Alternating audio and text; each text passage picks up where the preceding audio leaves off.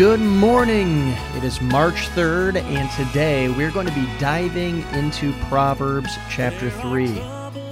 I am your host, Pastor Sam, and I'm glad that you joined me today with shouts of grace. Remember, Zerubbabel, he needed a shout of grace in order to finish the project that God had given him. And of course, you are also going to need a shout of grace to finish what God has called you to do. And I hope you've been enjoying this as much as I have so far. And we are in for a good one today, so let's go ahead and jump right in to Proverbs chapter 3. It says this My son, do not forget my law, but let your heart keep my commands. For length of days and long life and peace they will add to you. Let not mercy and truth forsake you. Bind them around your neck, write them on the tablet of your heart, and so find favor and high esteem in the sight of God and man. Trust in the Lord with all your heart, and lean not on your own understanding. In all your ways acknowledge him, and he shall direct your paths. Do not be wise in your own eyes. Fear the Lord, and depart from evil. It will be health to your flesh, and strength to your bones. Honor the Lord with your possessions and with the firstfruits of all of your increase. So your barns will be filled with plenty, and your vats will overflow with new wine. My son, do not despise the chastening of the Lord, nor detest his correction. For whom the Lord loves, he corrects, just as a father the son in whom he delights. Happy is the man who finds wisdom, and the man who gains understanding for her proceeds are better than the profits of silver, and her gain than fine gold. She is more precious than rubies, and all the things you may desire cannot compare with her. Length of days is in her right hand, and her left hand riches and honor. Her ways are the ways of pleasantness, and her paths are peace. She is the tree of life to those who take hold of her, and happy are all those who retain her.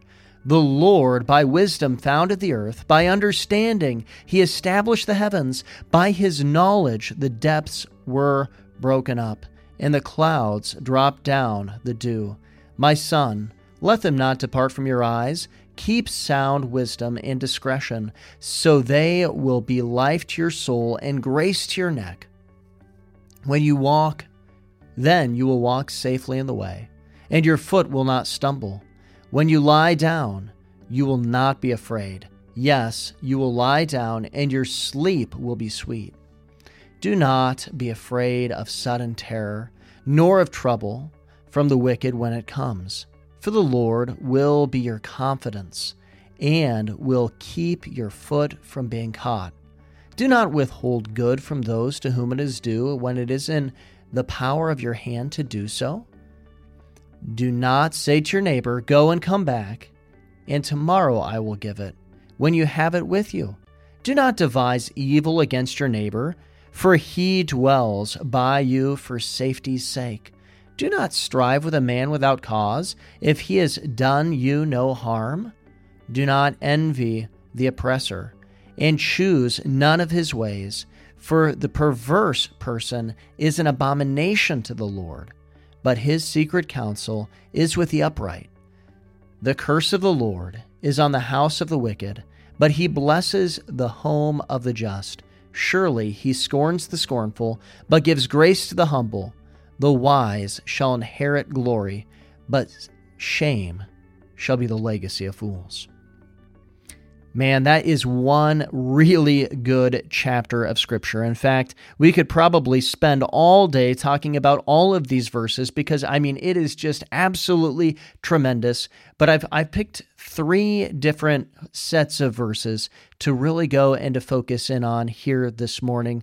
The first one is perhaps the, the, the most well known passage in this chapter, and that is Proverbs 3 5 and 6, where it says this Trust in the Lord with all of your heart, and lean not on your own understanding. In all of your ways acknowledge him, and he shall direct your paths.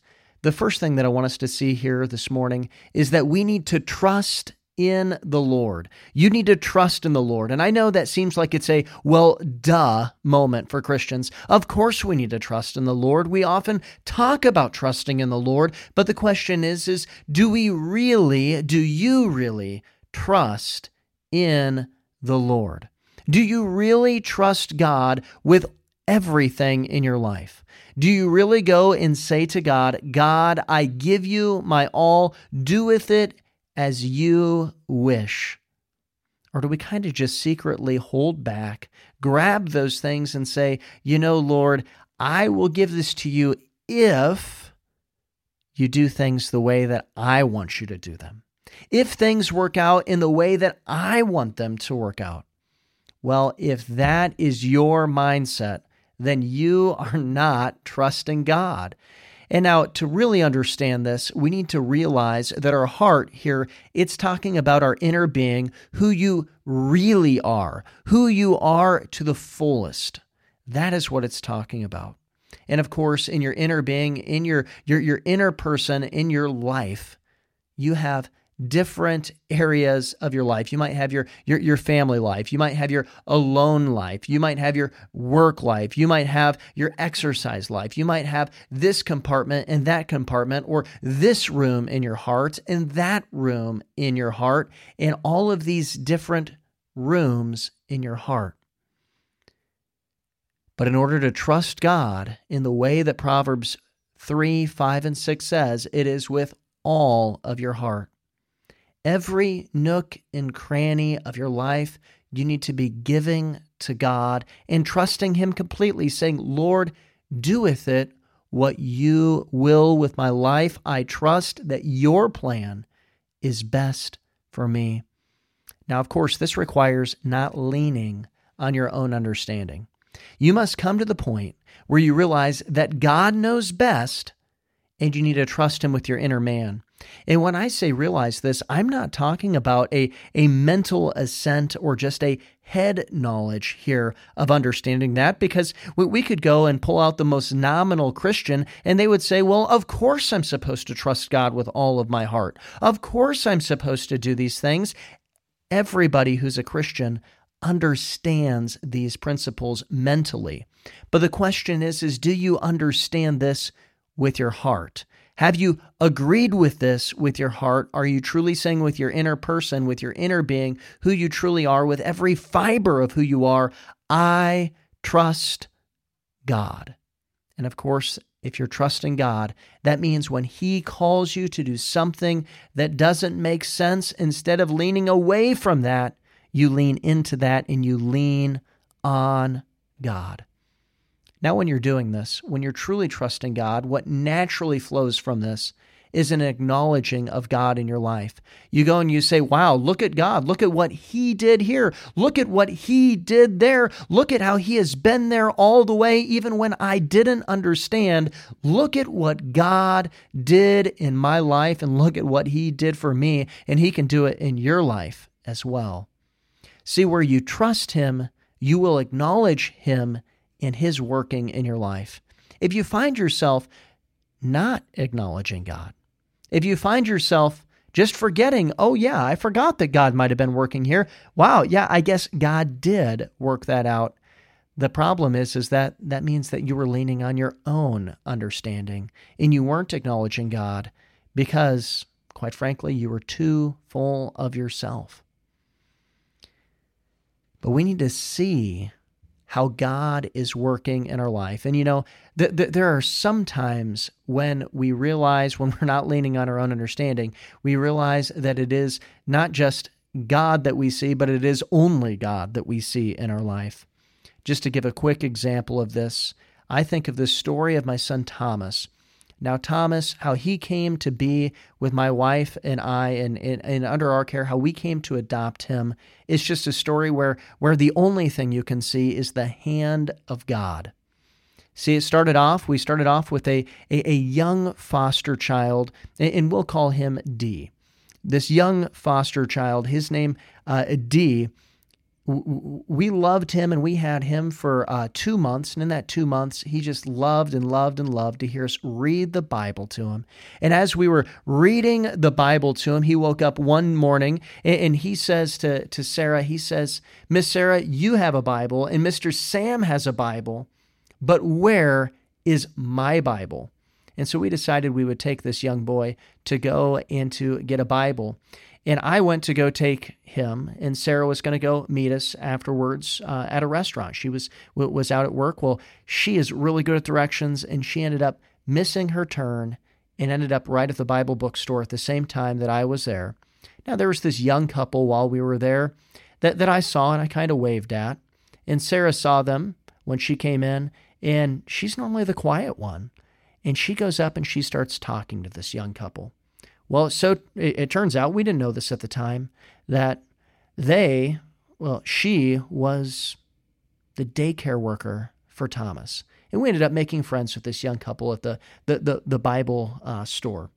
And as we ended up making friends with them, one day they called us over and they said we want you to come over for dinner. And they told us there's this young child that that, that they just know that god wants us to adopt. And his his name wasn't thomas at the time but it was thomas.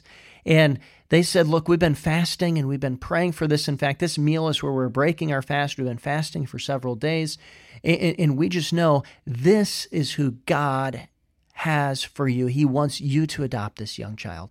And of course, me, oh, oh, me of little faith, I said, I said, well, that that's great and all. We would love to, to to do that. I mean, we're honored you're saying this, but but you know how this stuff works uh, it's the government ultimately who makes this decision. They said, no, no, no, no, no. It's God who makes this decision. They said, we want you to meet uh, the current foster families, and they're Christians as well. And so we went, we met that foster family. And as we met this foster family, they said, yeah, you're, you're the couple that, that God wants to adopt this child. And I you know, came back to that, oh, me of little faith. I was leaning on my own understanding. I said, no, no, no, no, no, don't you? I mean, that's great. We're, we're flattered and everything, but, uh, uh but you know how this works. I mean, uh, the government has the, the last call. And they said, no, no, no, no. It's God who has the last call. And of course, what ends up going and happening is that Thomas ends up coming to our house and, and, and, being with us, but it was completely the hand of God because th- there was a worker, a social worker, who ended up going and breaking every single rule, basically, in order to make sure that Thomas ended up in our care. That he was supposed to go and go into a system where they're supposed to start everything else over and whatnot, but instead they said, no, he just needs to go to this family. He ended up coming to our family, we ended up being able to adopt him in the least amount of time that the state allows for almost to the day. It was it, it was like two days off from that. Just an incredible amount of God working in that. And we can see God working in that. We acknowledge it is God. It's not of ourselves. It wasn't of the government, surely. It was of God. And you need to trust God completely because He can work in incredible ways. The next passage I want us to see is verses 9 and 10, and it says this Honor the Lord with your possessions and with the first fruits of all of your increase, so that your barns will be filled with plenty and your vats will overflow with new wine. You need to honor God, honor the Lord. And of course, it gives us a specific way we're supposed to honor the Lord it's with our possessions. So the question comes Does your pocketbook or your bank account does it honor God? What is your, your, your bank account? What does it honor? If we go and we look at the records, uh, now I'm not going to go and look at your bank account records, but but but if if we did, if you if while you're looking at it, what does it show that you honor? See, one thing we need to clear up here is that a tithe isn't 10%. Now it, it does mean 10%, but it's not just any 10%. See, this verse really goes and points something out. It says, "Honor the Lord with your possessions," and then it says this, "and with the first fruits." Of all of your increase. You see, a true tithe isn't just any 10%, it is the first 10% of what you have. That is what God has claimed, and that is what we need to honor God with.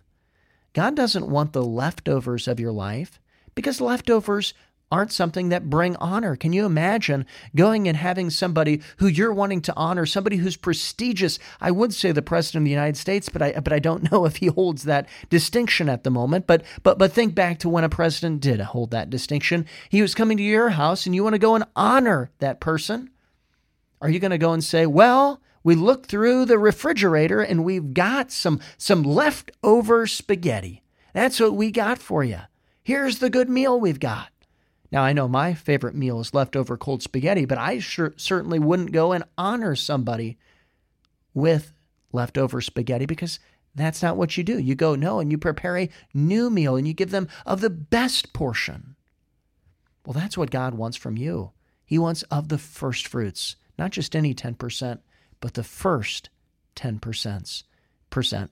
It brings more honor to God if you give of the first 10% than if you were to even give Him the last 30% of what you have.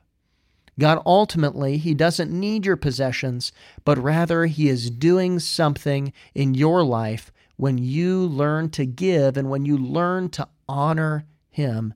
You see, giving and honoring God leads to blessings. When you honor God, He ultimately will come back and honor you. God doesn't need your possessions. He wants to you to understand that in order to receive, you must give. And if we give the best of what we have to offer God and truly honor Him, He will honor us. And His gifts are always better than our gifts. So that's why it says this in verse 10. So your barns will be filled with plenty, and your vats will overflow with new wine. When you honor God, He comes around and He honors you. Well, I got two more pat or two more verses that I want us to see here this morning, and that's verses 11 and 12, and it says this: "My son, do not despise the chastening of the Lord, nor detest his correction, for whom the Lord loves, he corrects, just as the Father in the Son in whom he delights." Simply put, when God corrects you, you need to receive it. Receive the correction of the Lord, because God's correction it is out of love for you. You shouldn't be afraid if you, or excuse me, you should be afraid if you haven't been corrected by God in a while. Think about that. If you haven't been corrected by God in a while, if God's word hasn't come out and smacked you across the face, if the Lord hasn't come and said, Look, there's something you need to change in your life, you should be worried. Because when you don't get corrected by God, it shows that He is not delighting in you. You're not the Son in whom He delights. But when we are corrected by God, when He's going and saying, Come back to this path, change this in your life, we know God cares and He is delighting in us. He's only going to continue to delight in us, of course, if we change or use that word, repent, turn away from our sin, and move towards God. So today, will you be corrected by God? Will you receive the chastening of the Lord? In order to do that, of course, you must trust Him. You must trust Him and not lean on your own understanding. And when you are trusting in God and not leaning on your own understanding, ultimately the natural response is to honor God and specifically to honor Him in the way He wants to be honored, and that's with the first fruit of your possessions. See, these principles today are all interconnected, so trust God, honor God, and receive correction from God. And if you do these three things, I promise you, because God promises it, and His promises are much better than mine, you will receive great blessings in your life. Thank you for listening today, and remember Joshua 1 8 and 9 as we depart. This book of the law shall not depart from your mouth, but you shall meditate in it day and night, in, that you may observe to do according to all that is written in it.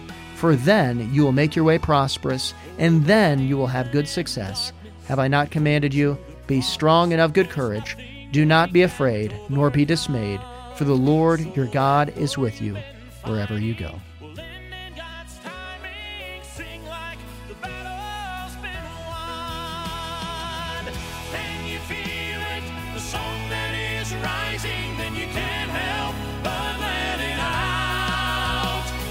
Trusting in faith, even now while you wait.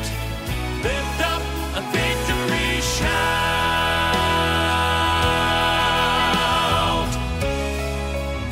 Though you may not yet see it, you can believe it. The work is already begun. Know that God's up to something